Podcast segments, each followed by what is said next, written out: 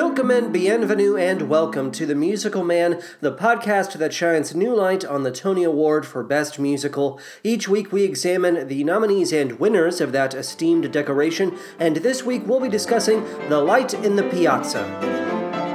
After lobby, after fountain, go to Arno, making left, and left again to Tornabuoni, all along, and then you see Museo. Go to Arno, making left and left again to Tornabuoni, all along, and then you see Museo.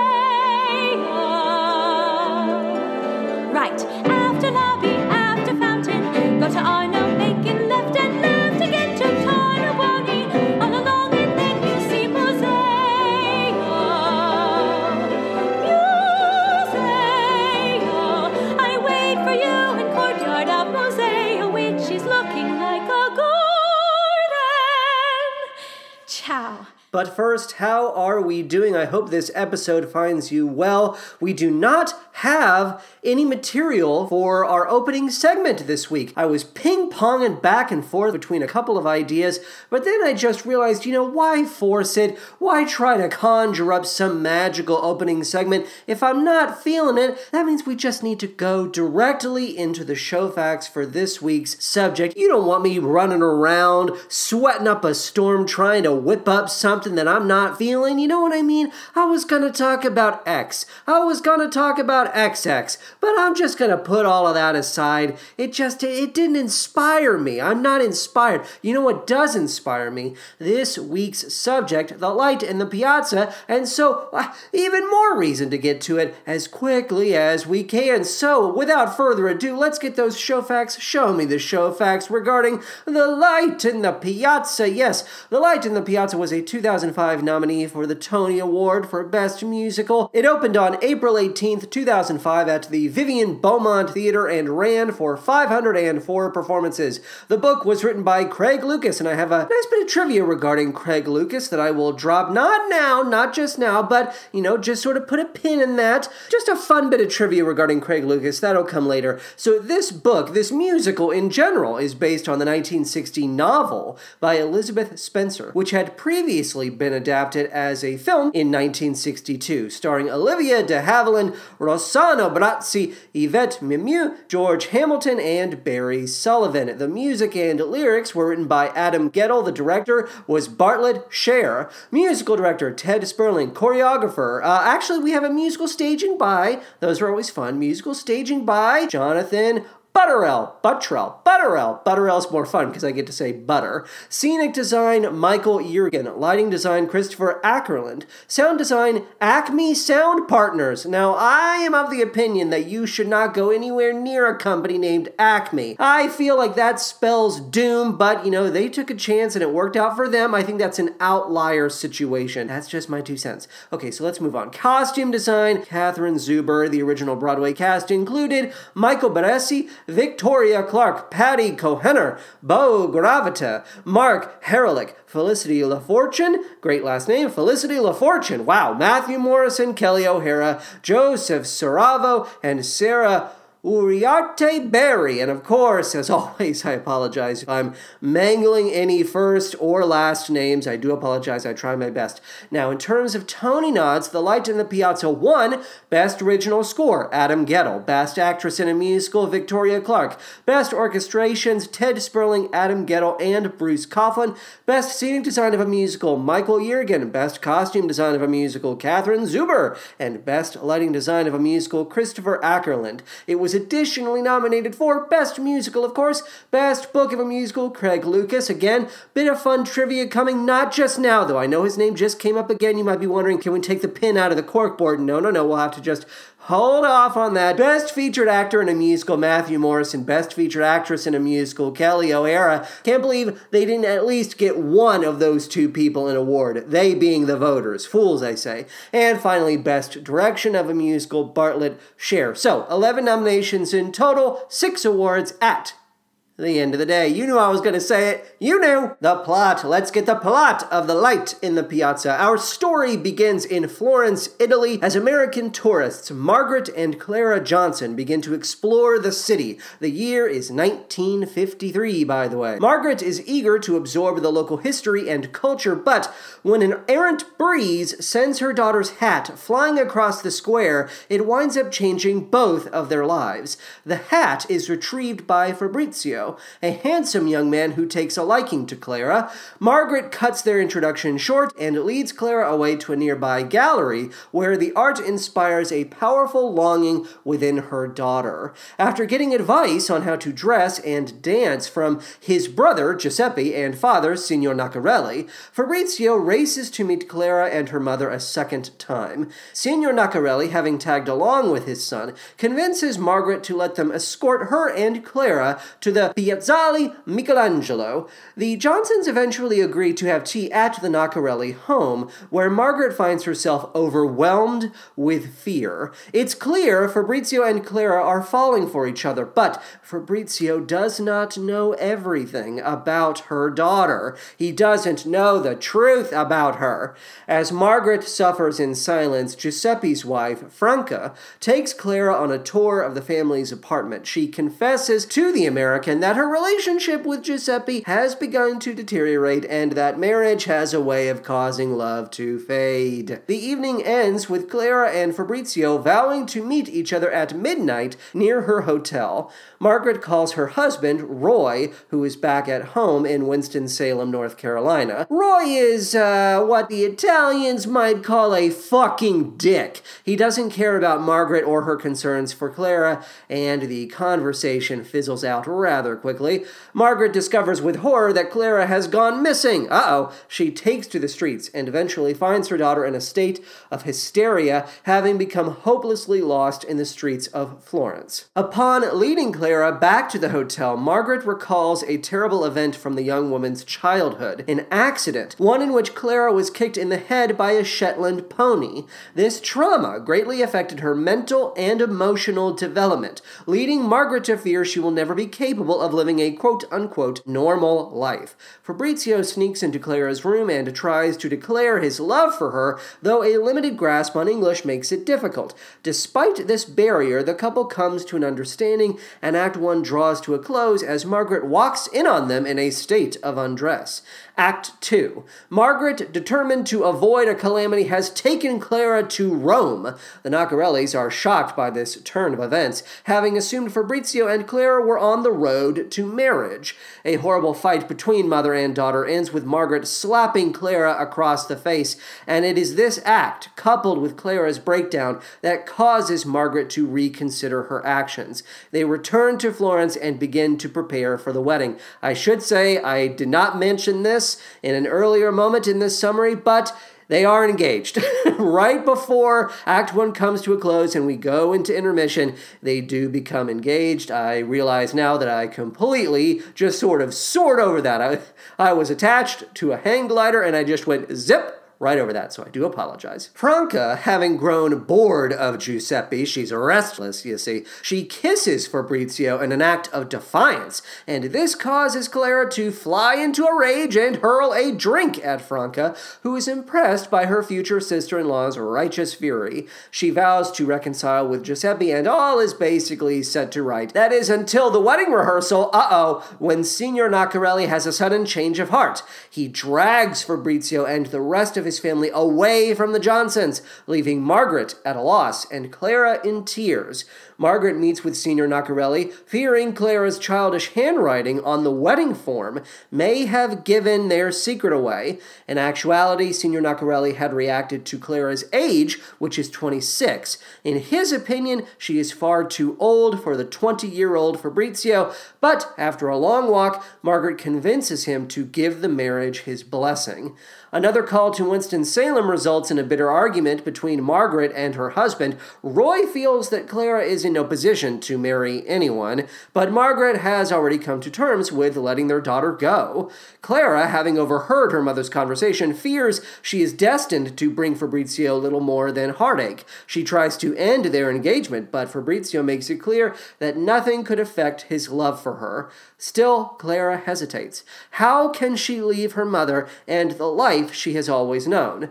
Margaret convinces her daughter to take the risk, and as the ceremony begins, she allows herself, Margaret that is, allows herself to reflect on motherhood, love, and all that has come to pass, the end. Now, for the purposes of this week's episode, I listened to the two thousand five original Broadway cast album, I watched the Tony Awards performance for Statues and Stories, and watching that made me fall in love with the show even more. It's like I had fallen head over heels all over again, especially when Clara's hat flew into the air on stage. What a simple and breathtaking theatrical effect. I also crack up any time... I crack up when an ensemble appears on stage. One by one, they sort of flesh out the onstage world, this world of the ensemble, and there's always someone on a bike. And I find that very funny because when I did She Loves Me, back in college, of course, I had to ride a bike, aka sort of scoot my ass four feet on and off stage on a bike. So I just, I always think it's funny when... I always want to sort of raise my hand and go, you don't have to have a guy on the bike. You don't, you don't have to do that. We all understand there's a little bit of, there's more than a little bit, actually, suspension of disbelief. We don't have to worry about the guy on the bike. It's fine. Now, I was speaking with listener Rob. He was going to get me access to the live from Lincoln Center performance of The Light in the Piazza. This would have aired on P B S on June fifteenth, two thousand six, uh, but I have not received that as of yet. So, Rob, if you have have that, if you are able to get that to me, I will watch that uh, gladly, and I will follow up with a report in a future episode. Let's go into the deconstruction of the score, shall we? Let's start with that lovely overture.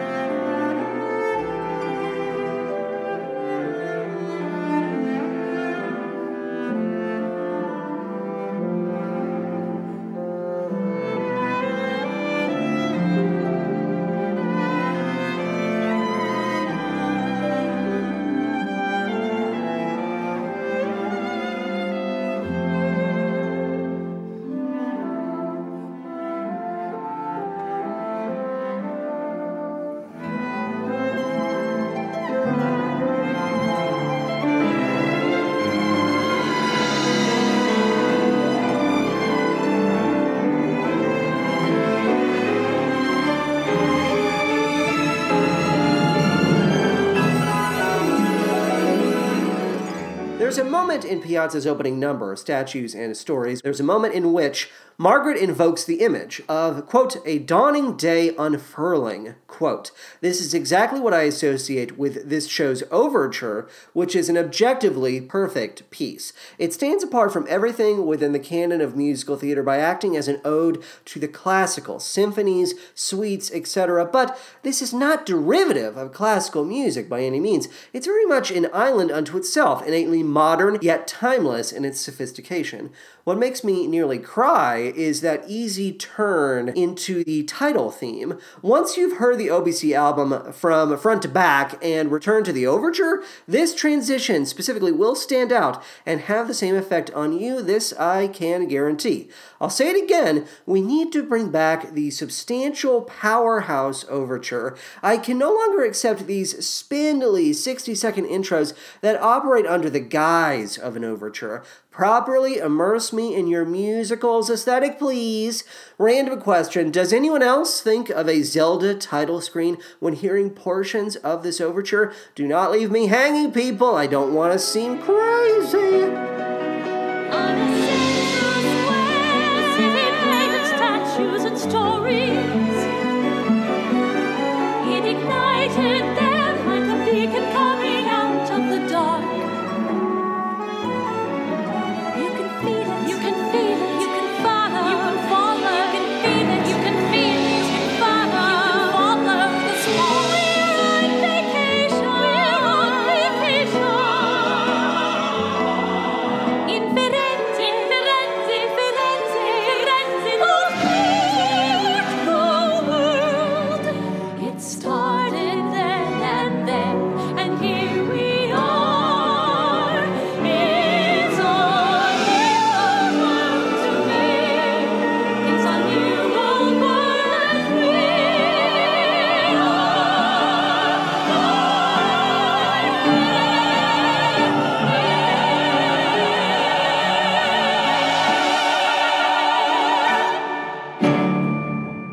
detail I can't help but linger on is how Guettel transitions from his overture into the opening strains of Statues and Stories. It's yet another example of those soft, gradual turns, and when you arrive at his destination, it comes as a nice surprise. Oh, we're in the show now? We've begun? Well, that's delightful. Another touch from Guettel I routinely look forward to is that low, portentous note from the piano, the one you hear during Margaret and Clara's second recitation of You Can Feel It, You Can Follow. That chord disrupts an otherwise effervescent soundscape, and I mark it as an indicator of the strife to come. Speaking of Margaret and Clara, if listening to these characters make their way through Florence doesn't leave you yearning for travel, I don't know what could. I'm a total homebody myself, but you better believe the prospect of exploring sun-dappled ruins and losing hours at an art museum sounds pretty damn appealing right about now. Kelly O'Hara as Clara, I mean, where do we even begin? The phrasing on display, how she soars through the air on the back of every note, luxurious, it's a privilege for the ear. And when she sings, the painting of the world we know, my feet lift three inches off the ground. There is a supreme amount of warmth radiating throughout The Light in the Piazza, and O'Hara is the source. Before we move on, I like to circle back to the lyric I mentioned a second ago, the painting of the world we know. This speaks to Piazza's fascination with how people can relate to art. We often long to see the perfection of art reflected in life because great art is the unification of great elements, whereas life is often a messy combination of less than ideal circumstances, right?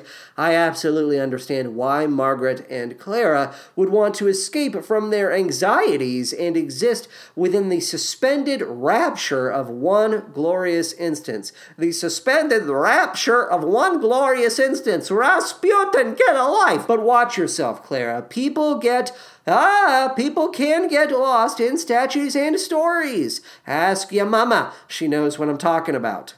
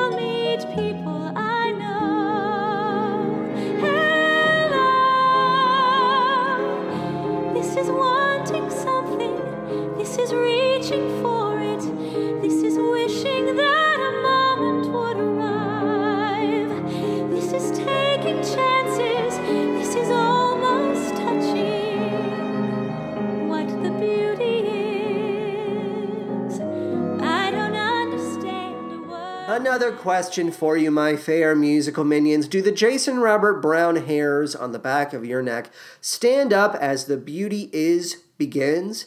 The piano intro is conjuring the last five years in the old brain pan, but maybe I'm a nut. Sometimes I feel like a knight. A knight?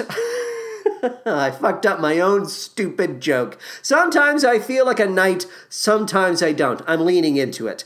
What we need to accept before talking about the beauty is, is that the beauty is absolutely slaps. Exhibit A. These are very popular in Italy. It's the land of naked marble boys, something we don't see a lot in Winston-Salem. That's the land of corduroys. If you think corduroys as a rhyming payoff for marble boys is anything less than fantastic, you can get out of my house. Corduroys is a uniquely musical word, and when it appears in this number with a corn-fed flourish, it makes me smile. Sit down. You don't actually have to leave my house. You haven't even touched your pie yet. Exhibit B, come on already, when Kelly O'Hara sings, I'm just a someone in an old museum, far away from home as someone can go. Witchcraft. This lyric B, see how it positively transport me, I tell ye. I am one hundred percent there in that museum with Clara. I see her strolling past centuries of carefully curated history. It is quiet and cool and dark, and you can see the dust that practically hangs in the air, while Clara appears as a tiny butter yellow ember floating through the space. I am there, baby, I tell you. Exhibit C. This is wanting something. This is reaching for it. This is wishing that a moment would arrive. This is taking chances. This is almost touching what the beauty is, which kills me. All of that kills me. I am on my knees because my legs have turned to al dente spaghetti noodles. This is top tier I want material, and you can't get much better than the beauty is. I'm sorry. Case closed. Case closed. Bang, bang, bang. All rise. Il mondo era vuoto, le ombre lo riempivan, la luce non arriva mai. La luce nella piazza, Clara, mia luce, mio cor, ora che sono sveglio, all'ombra non vo' tornar. While it may be true I can't speak a lick of Italian, Matthew Morrison's rippling trills and breathless repetition of Clara are all I need to pick up on what Fabrizio is laying down. Il mondo era vuoto does feel like a pit stop on the way to Morrison's proper showstopper, that being passeggiata, but I never find myself getting impatient in a millhouse fireworks factory sort of way. If anything, Il mondo is a satisfactory amuse-bouche. By the way, I am always this close to putting Matthew Morrison in the cream pie cutie club, but it's probably never going to happen. He and Neil Patrick Harris are two crackers out of the same dry sleeve, and I do not see why I would ever get on my back for either of them. Tough but fair, tough but fair. Two tickets to the Tough but Fair, please. Come with me, walk with me, walking in my city. Una passeggiata, you and I. See their faces from the daytime, talking in the evening. See the churches shining, see the sky. Now is I am happiness, never I am unhappiness. Now is I am happiness with you. Come with me, walk with me in the place that I know. La passeggiata. Now is I am happiness. Never I am unhappiness. Now is I am happiness with you. Walk with me.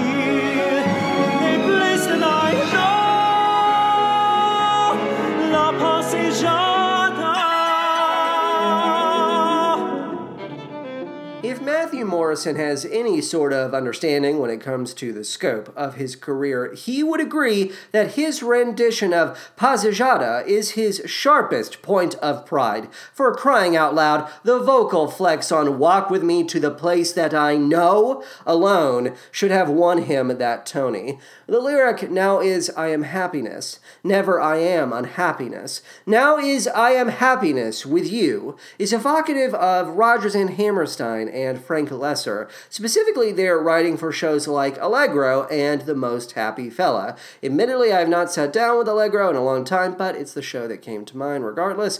Back in their day, such a line would have been played for a light laugh, back in the day of Rodgers, Hammerstein, and Lesser, I should say. Whereas here, it's delivered with the utmost sincerity. The "your skin is like milk" section is impossibly cute, especially when you take the full arc of Clara and Fabrizio's relationship into consideration. At this early stage, Fabrizio can only think to offer a genuine, albeit surface-level compliment. It's literally surface-level. He talking about her skin. But by the time Act two starts to wind down, that youthful infatuation has matured into something deeper, and Fabrizio's first instinct when honoring Clara is to now appreciate what makes her tick.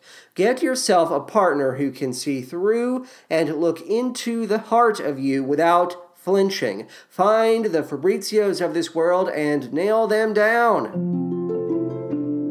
Very handsome, your new fellow. You and I are very much alike, I think. You and Fabrizio, like you and Giuseppe, you see? Two pairs of lovers. How truly happy you must be. You are the first to set him on his knee.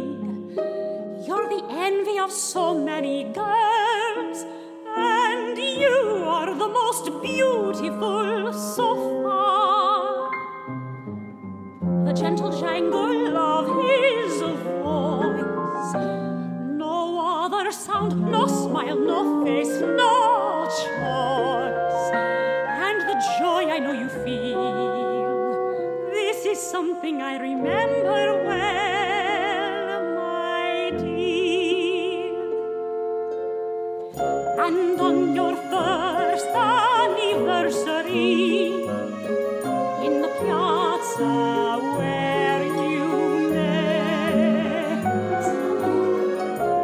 first, it's, it's only a dance, and then his eyes will set upon a girl who's prettier and younger than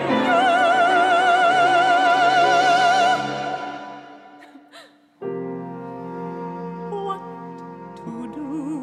Anyone looking for a thematic sister song to A Little Night Music's The Miller's Son should look no further than The Joy You Feel from Piazza. Everything Petra from A Little Night Music feared, everything Petra feared about entering into marriage has come to pass for Franca. The good times are long gone, and all she has to look forward to as Franca is a lifetime of resentment. For the purposes of this comparison, you'll need to pretend that Petra from A Little Night Music grew up to become Franca in Piazza. She changed her name, okay? I'm sure most of you had no problem tracking that, but I want everyone on the same page, okay? In lesser hands, a character like Franca would have been little more than a conniving shrew who lives to stand in Clara's way. She would be made to deliver lines like, "Oh, you Americans are so, how do you say, so simple. Tell me, do all of your women walk around with dust on their skirts?" And Clara would look down at her skirt and she would turn beet red, only to triumph over this heartless nag in Act two, et cetera, et cetera. You see where I'm going with this. But The Light in the Piazza is not Pretty Woman. It's not interested in pitting women against each other. Instead, Franca is drawn as painfully human, the sort of person who shares way too much about herself and is constantly projecting her insecurities onto everyone else. I am feeling, how do you say, like crap, and so the world must be crap. She genuinely isn't interested in spoiling Clara's happiness, I don't think, but her S N L Debbie Downer nature is constantly getting the best of her. My Debbie Downer comparison is supported by the fact that this track ends with an honest-to-God womp womp. Let's hear that.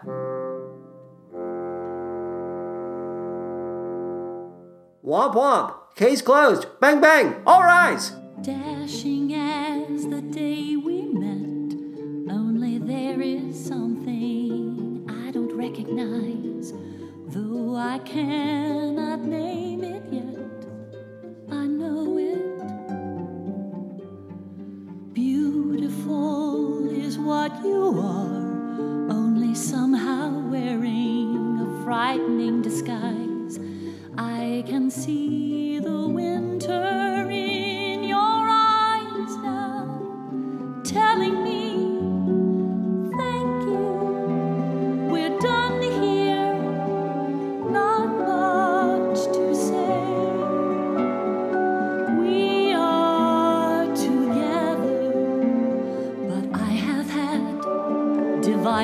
Day. So when, when was this day? Was it on the church step? Suddenly you're out of love. Does it go creeping slowly? When was your dividing day? Margaret is in dire need of a reverse Bridges of Madison County affair. Full stop.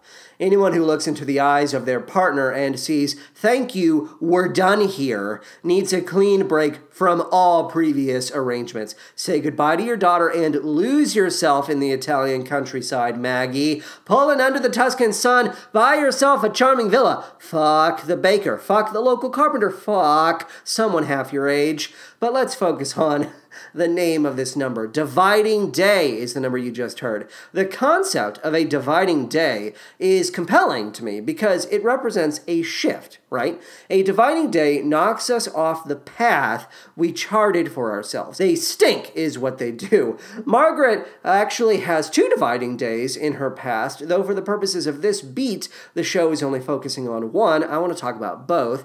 Clara's accident is a dividing day for Margaret, uh, one she can easily find on the calendar, but the day her marriage fell apart, the second dividing day, uh, that one may forever elude her. Which of the two is more painful to look back on is the question. Is a seismic upheaval of the earth more or less traumatic than a gradual slide into the abyss? The day Clara no longer needs Margaret is one that Margaret may not be able to face, because who will need her at that point? Roy? I mean, heed my advice, Maggie. I mean, come on already.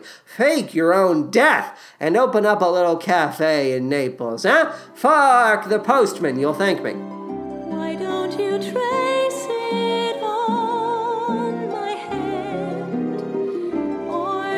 Song to anything. Say it somehow, I will understand.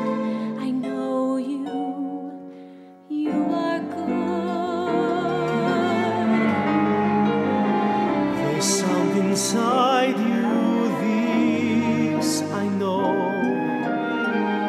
It's like a melody, like there you go just now.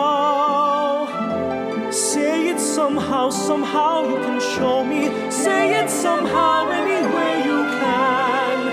You know me, you are good. Oh, you are good, you are good to me.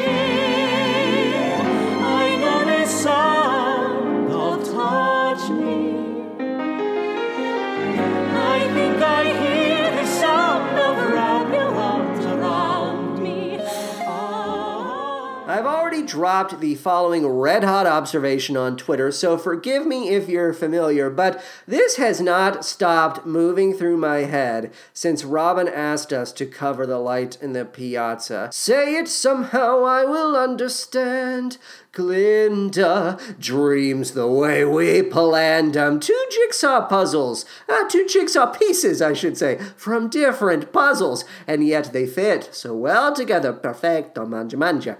Look, what am I supposed to say about a song like Say It Somehow? It stole my socks, okay? It knocked me out. This is embarrassing to admit. It knocked me out and stole my socks on the corner of fifth and Broadview. I had to file a police report. If you ever need a shot of musical theater vitamin D, follow Follow this prescription from Doctor Musical Man to the letter. The beauty is followed by Passeggiata, followed by Say It Somehow, followed by The Light in the Piazza. Listen to these in sequence and call me in the morning, all right? Please note that I'm absolutely not a doctor. Say hello to your mama for me.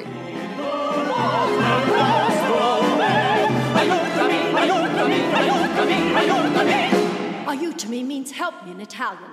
I don't speak English, but I have to tell you what's going on. Fabrizio, he thinks he wants to die. He thinks he ruined everything. His father says that this will pass. Giuseppe asks, was she as sweet as she looks?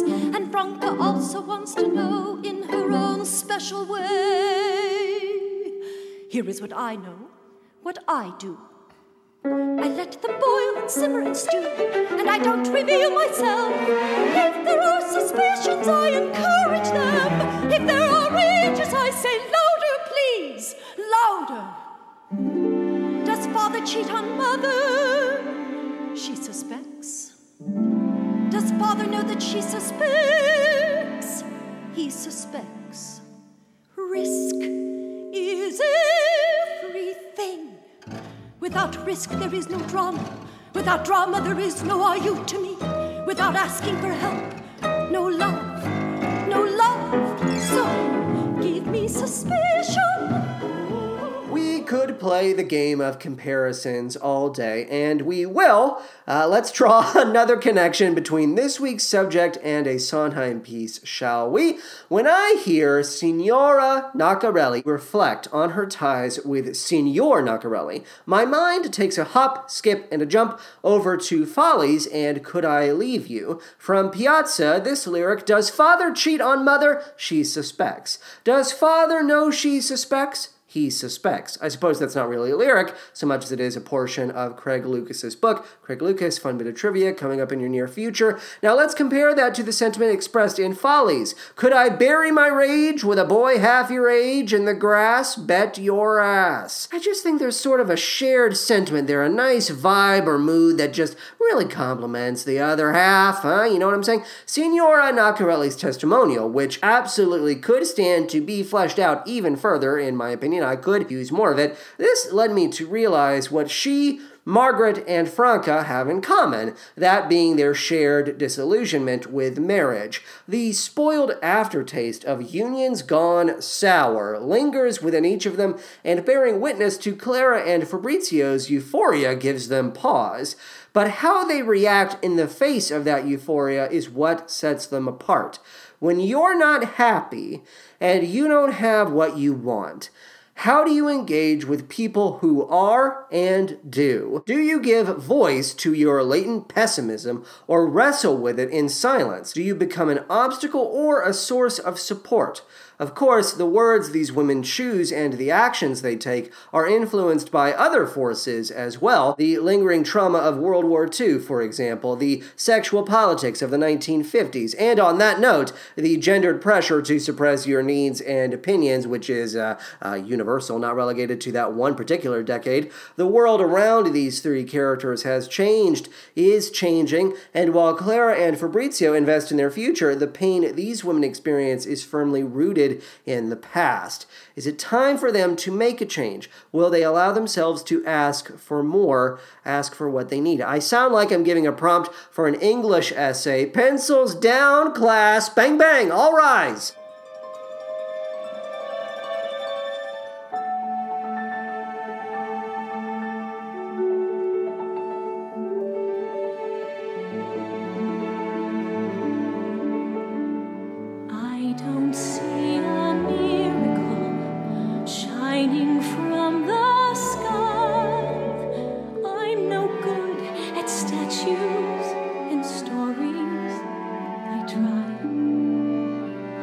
No.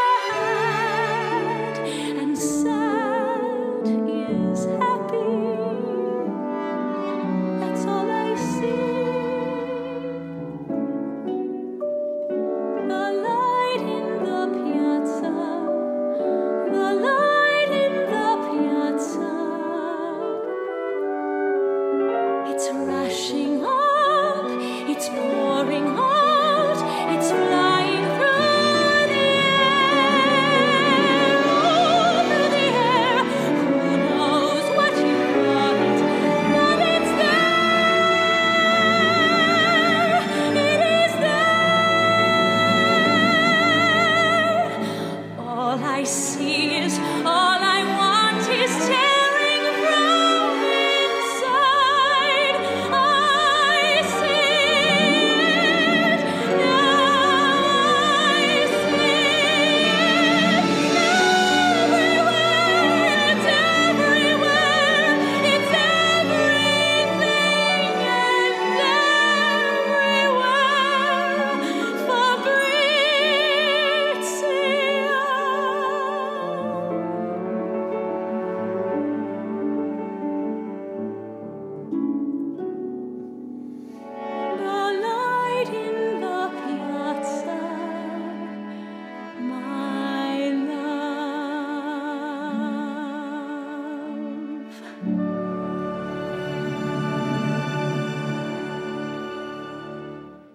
You know how in Aladdin there's this whole sequence where Jasmine and Aladdin soar and tumble through the clouds on a magic carpet ride?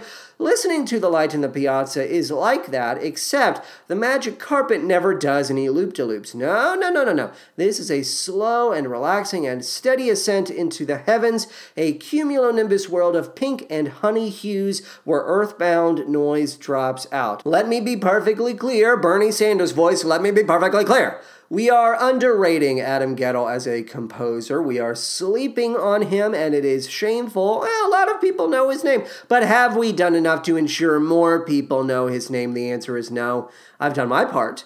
I've used my platform to raise awareness. What have you done today?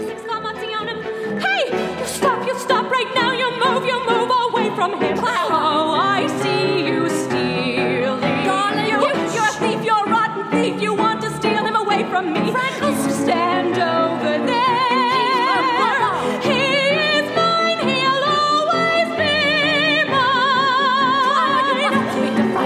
She's no, I know she can't, he's mine. You're not in charge of me. Why? Because I say so.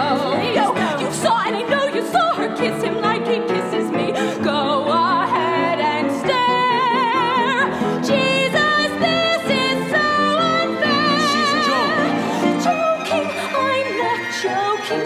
You love me. You love me.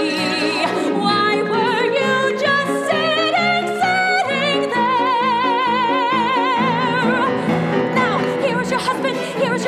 You should be standing side by side. Don't you have a house? Where are your babies? There's a way to behave. There's a nice way to behave. It's what nice people do, and that's how it should be.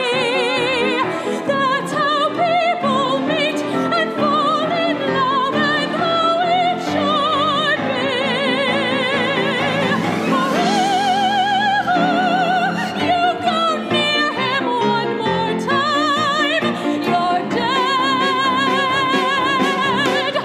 The Piazza score rarely utilizes the entire company, so when everyone came together for I Am Suddenly Alone, I would sail across the world to know the harbor of your heart, it scratched an itch I had not yet identified. Octet is also yet another opportunity for O'Hara to shine. The way she thunders through He Is Mine, He'll Always Be Mine, kicks my thick ass three ways to Sunday. I lost my socks, and now my thick ass is getting pounded. Diving into the context of this octet sequence, I have to ask, how can you not be on Clara's side when she erupts? Franca, for God's sake, don't kiss your future sister-in-law's fiancé if you're not interested in getting roasted straight to hell. Of course, Fabrizio was on the other side of that kiss. We can't pretend he's some doe-eyed babe hobbling through the woods, but I have a feeling Clara will bat him around accordingly because Clara knows how to fight. Her anger isn't a sign of instability. It's what comes when you have something you're willing to fight for. You do not mess around with someone's homestead. Ah, ah, ah. Fighting for the life you want and making clear what you will and will not accept. These things are not necessarily synonymous with being polite. Margaret, Franca, and Signor Naccarelli ignored their needs to avoid conflict and prioritize a steady course, and look where that got them. Team Clara all the way, I say. Some people deserve to be shamed in public. Oh, I think I'm gonna kiss Fabrizio. No, Franca, learn a lesson today, you will.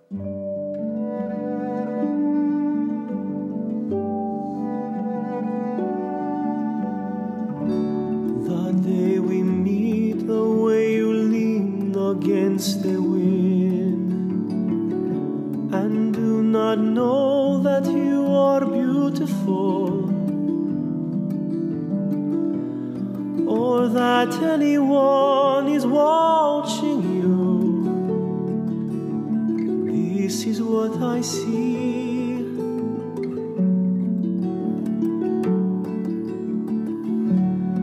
And I notice how you hunger for surprise, and do not think that you are tall enough. Like you're standing on a mountainside alone. This is what I see. Oh, oh, oh, oh, oh, oh, you're not alone. Now I see as I have never seen. Since that moment in the square, when your heart is carried in the air, just so you can chase it, just so I can be there. This is how I know, this is what I see, this is love.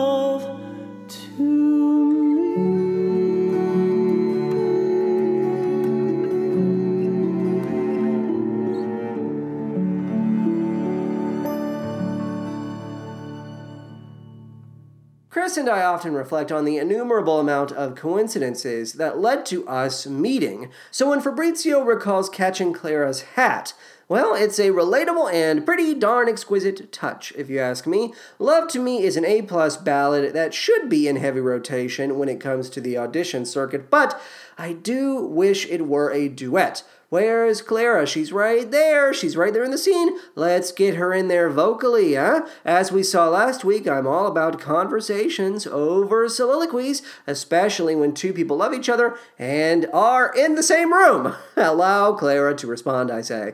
You ever notice how I tend to shout something right before we go into our next clip? It happens all the time, and it never gets old for me. Hope you can say the same for yourself. Shouting, next clip. You can look in the ruins for a wishing well, for a magic apple, for a cherry on tear, for a fable of love that will carry you to a moon on a hill, to a hidden stream, a lagoon and a red horizon dream, silhouette set away from time.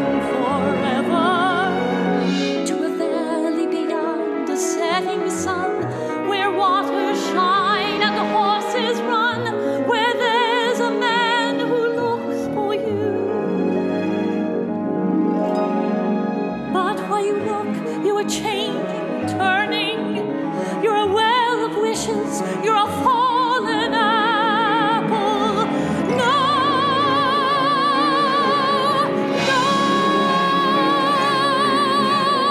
No! Love's a fake.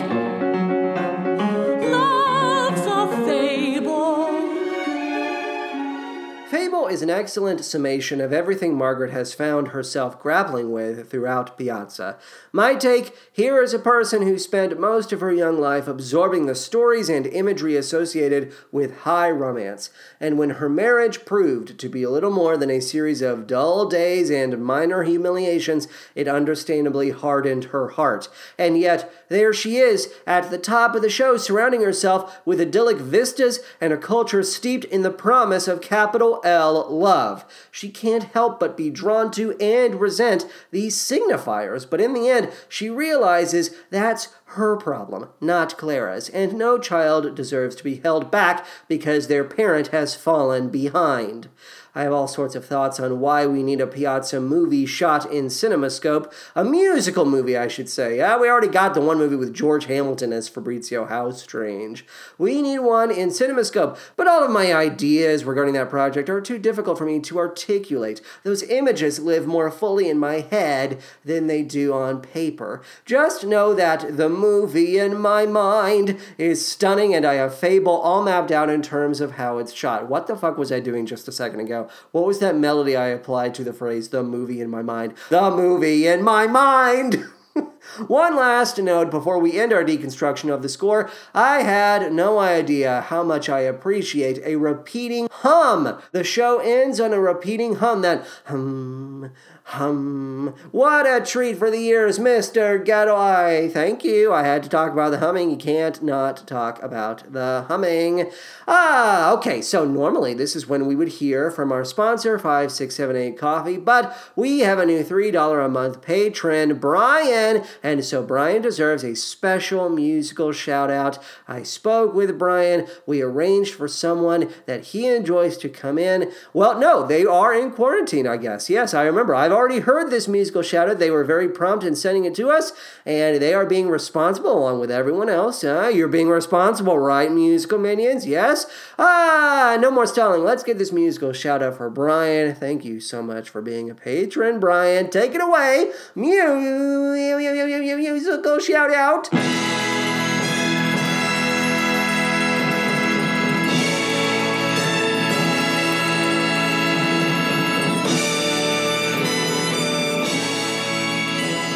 Hey Brian, this is Jesus from Jesus Christ Superstar, buddy. Hello, Brian. Yeah, it's me. Okay, it's me, the big J C. Look, I'm here to uh, record a musical shout-out for you, Brian, our latest patron, our main man.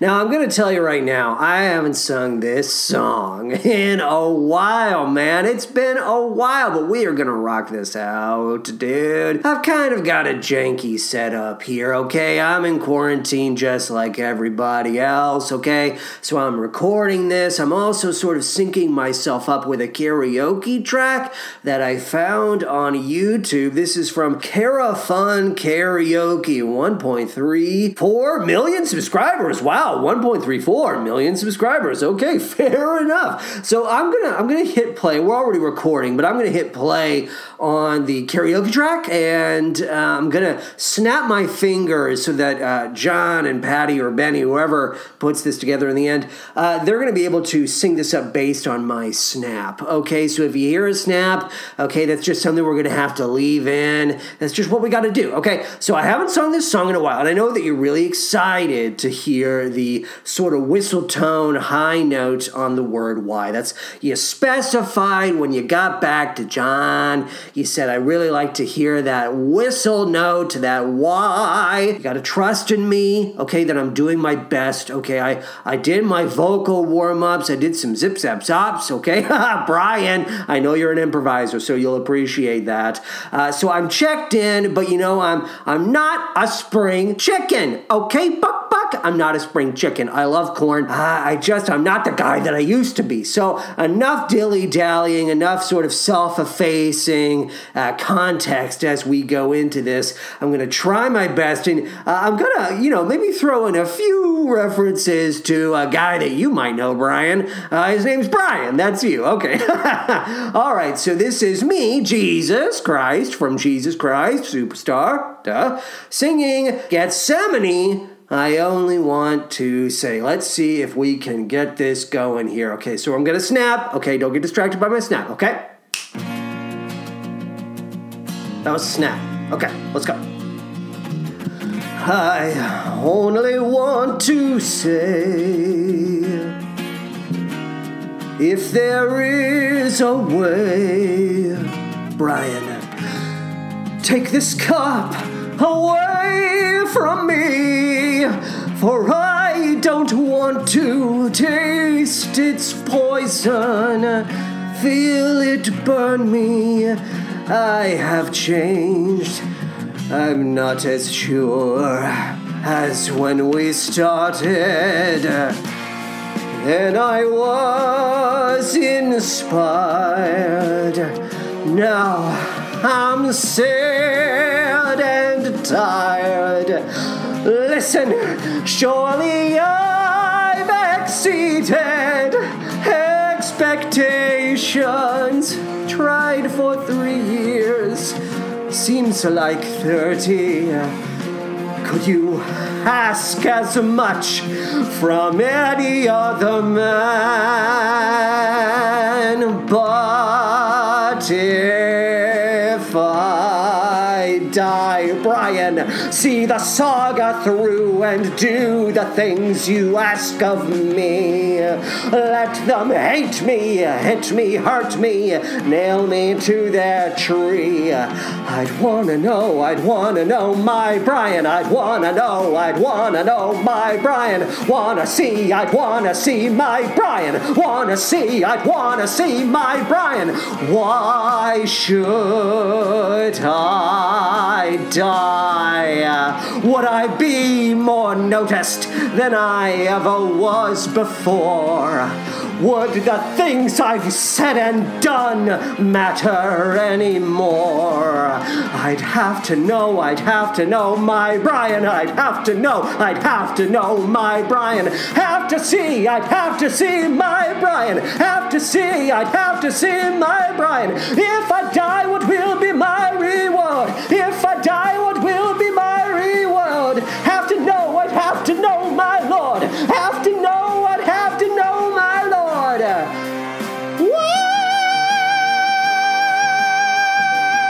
should I die? Oh, why should I die? Can you show me now that I would not be killed in vain? Show me just a little of your omnipresent brain. Show me there's a reason for your wanting me to die. You're far too keen on where and how, and not so hot on why. All right, I'm gonna talk sing this part. I'll die. Oh, just, just watch me die.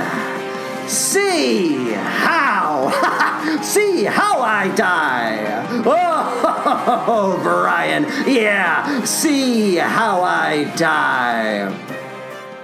So this is the instrumental break. We can just sort of check in with each other. How are we doing? I think this is going okay, pretty well for an old-timer. As I said before, I'm no spring chicken. This is a much longer instrumental break than what I remember.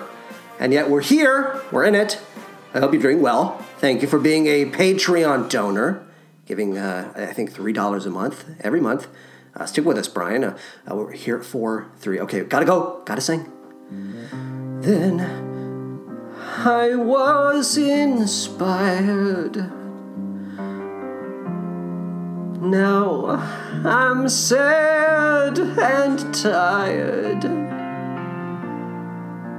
After all I've tried for three years, seems like ninety.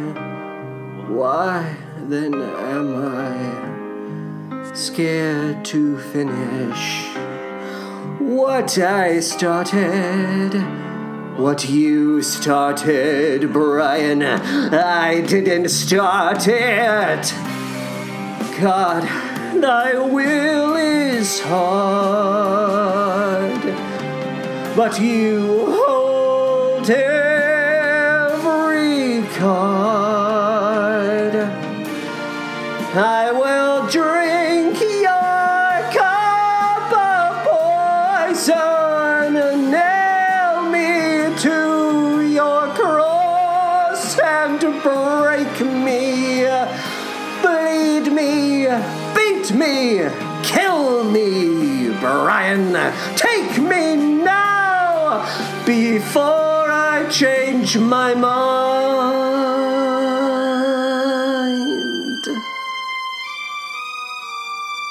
w w w dot cara fun dot com, one point three four million subscribers. Okay, Brian, I am tired now. I'm sad and tired. You get what I mean. Okay, I'm going to let you go. Thanks again, buddy. This is me, Jesus Christ. I wear sandals and I have long brown hair. And um, I'm white, right? That's, that's what we saw. I mean, uh, you've seen my pictures. Okay, bye-bye. Final thoughts on The Light in the Piazza. Piazza is just what I needed right now. I'm sure there have been several occasions where I've seen, where I have applied, I should say the word refreshing, to a particular subject, but Piazza gives new meaning to the term. Cozy up with it, give it a nuzzle, and take it to bed with you. Have an affair with this show. Now, in two thousand five, the winner of the Tony Award for Best Musical was Monty Python's Spamalot. Womp womp. And the other nominees that That season were Dirty Rotten Scoundrels and the twenty-fifth Annual Putnam County Spelling Bee, the movie in my mind. I have never spoken with this much conviction, but Spamalot can chow down on my dick. Throw it out with the baby and the bathwater. Spamalot, not my dick. I'll need that back when you're done chowing down on it.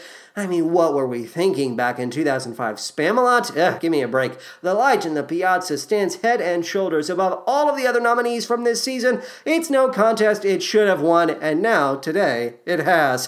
When it comes to ranking the show, I'm going to put The Light in the Piazza at number nine on our list. Yes, right above that at number eight, Company, and right below it at number ten, a show that has been moved as of this week. It got bumped down, I believe, got bumped down. It is now at number ten, that show is Man of La Mancha. So eight, Company, nine, The Light in the Piazza, ten, Man of La Mancha. If you want to see how we've ranked all of the shows that we have already covered, go to our Twitter profile at Musical Man Pod. Click on the pinned tweet there. You'll go to a Google Sheet. Go to the second tab. You'll see that full breakdown. I was not able to find anything particularly wacky or silly or kooky or zany regarding show-related ephemera, uh, but I did find the trailer for the nineteen sixty-two film adaptation of the novel starring George Hamilton. Again, I I cannot express, I cannot underscore this enough. George Hamilton, as a young, fresh-faced ingenue, just seems totally crazy to me. I feel like he came out of the womb looking like he does right now. But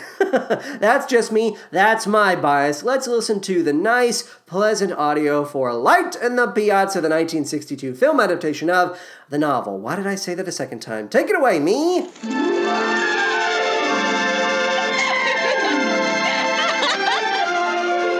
Remember the first time you fell in love. Nothing like it before or since. Now prepare to fall in love all over again with the story that delighted millions of readers in The New Yorker, as a prize-winning novel, and as a Reader's Digest book selection.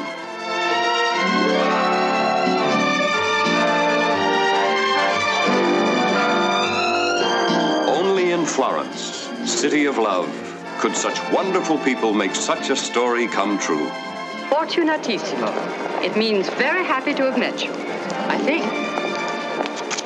Fortunatissimo, Fabrizio. Fortunatissimo, Clara. Olivia de Havilland, bellissima, trying to hold off her daughter's suitor with one hand and the attentions of his father on the other. But what woman can fend off the international lovemaking of Rossano Brazzi? And our young lovers? Two of Metro-Goldwyn-Mayer's most popular and vital young stars.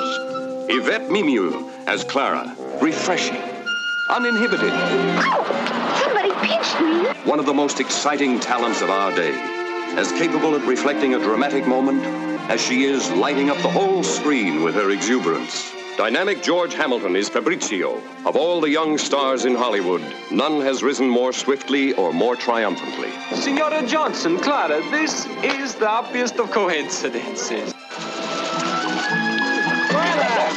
He knows exactly where we're going to be each day and at what time.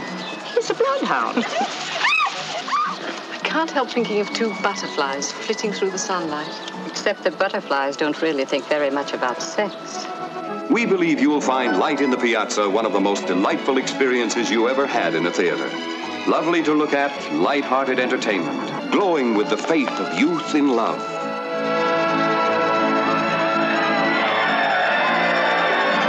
Magic to make you and me believe in their dreams.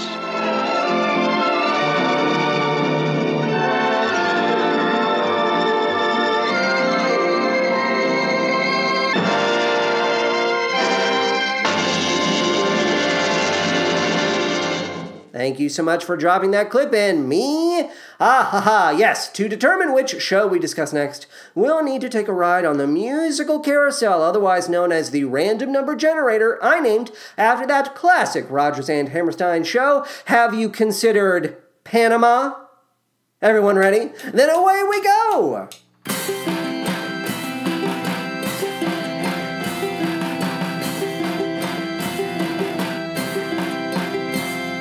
Well, well, well, we have landed in the year nineteen sixty-four. I'm looking at a Best Musical Award winner that ran for two thousand eight hundred forty-four performances. This is one of the biggest shows on this list. It is Hello, Dolly, the movie in my mind.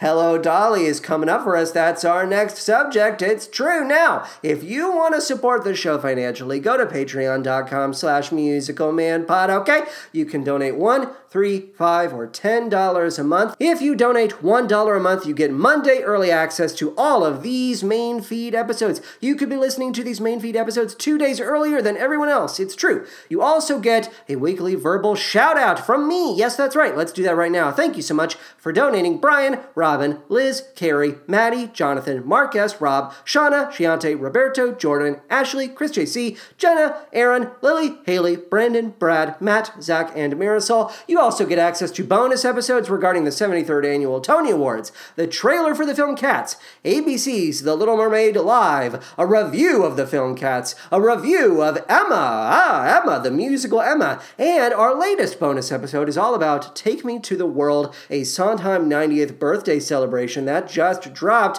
It's fantastic. Donate a dollar. You get all that stuff. Ah, but that's not all. You also get access to Radio Boy, a weekly short-form series for which I take a closer look at myself and the songs that make me feel more like myself. And starting June twenty-fourth, twenty twenty, you will have access to M three, the movie Musical Man. If you donate a dollar or more, everyone who donates a dollar or more is going to have access to this. It's all about me watching trilogies of movie musicals that are tied by a common theme. Really looking forward to that. Huh? Huh? We talked about it for so long. Now it's becoming a reality. Isn't that wonderful? Huh. Now if you donate three dollars a month, you get everything I've already mentioned, plus a musical shout-out in the style of a character, actor, or composer of your choosing. Huh? We heard that musical shout-out for Brian earlier. You can have one of your very own. It's true. And let's see here. We also have Season one, ten episodes of Wildcats Everywhere, the High School Musical podcast. That's what you get if you're a three dollars a month patron. Now, let's say, let's say you donate five dollars dollars a month. You get everything I've already mentioned. Plus, you get to stop the musical carousel and determine what show I discuss here on the podcast.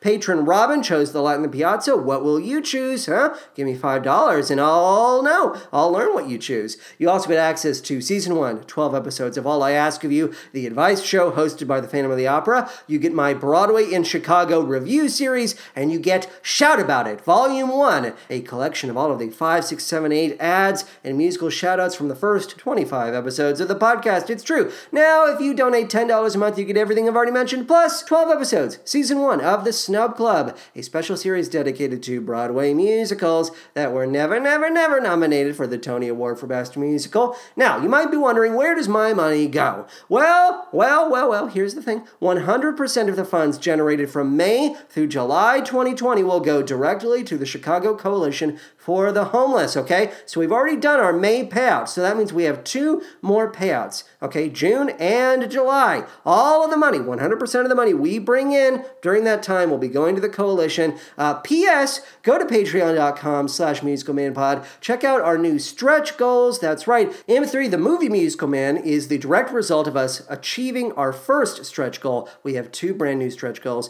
I don't want to go into it. I want you to go to the website, patreon.com slash musicalmanpod. See what's there. Check it out. If you're listening to the show through Apple Podcasts, please take a moment to write a five-star review. Thank you very much in advance.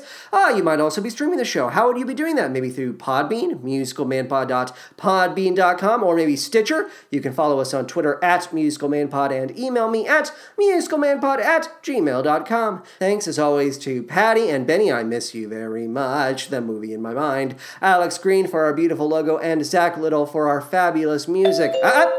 Now you know what that sound means. Yes, just when the fun is starting comes the time for parting. Oh well. We'll catch up some other time, specifically on the next episode of The Musical Man. So long, farewell, auf Wiedersehen, and good night. P S. I hooked up with Craig Lucas twice when I was like twenty-three. Details can be found in my D Ms. Bye-bye!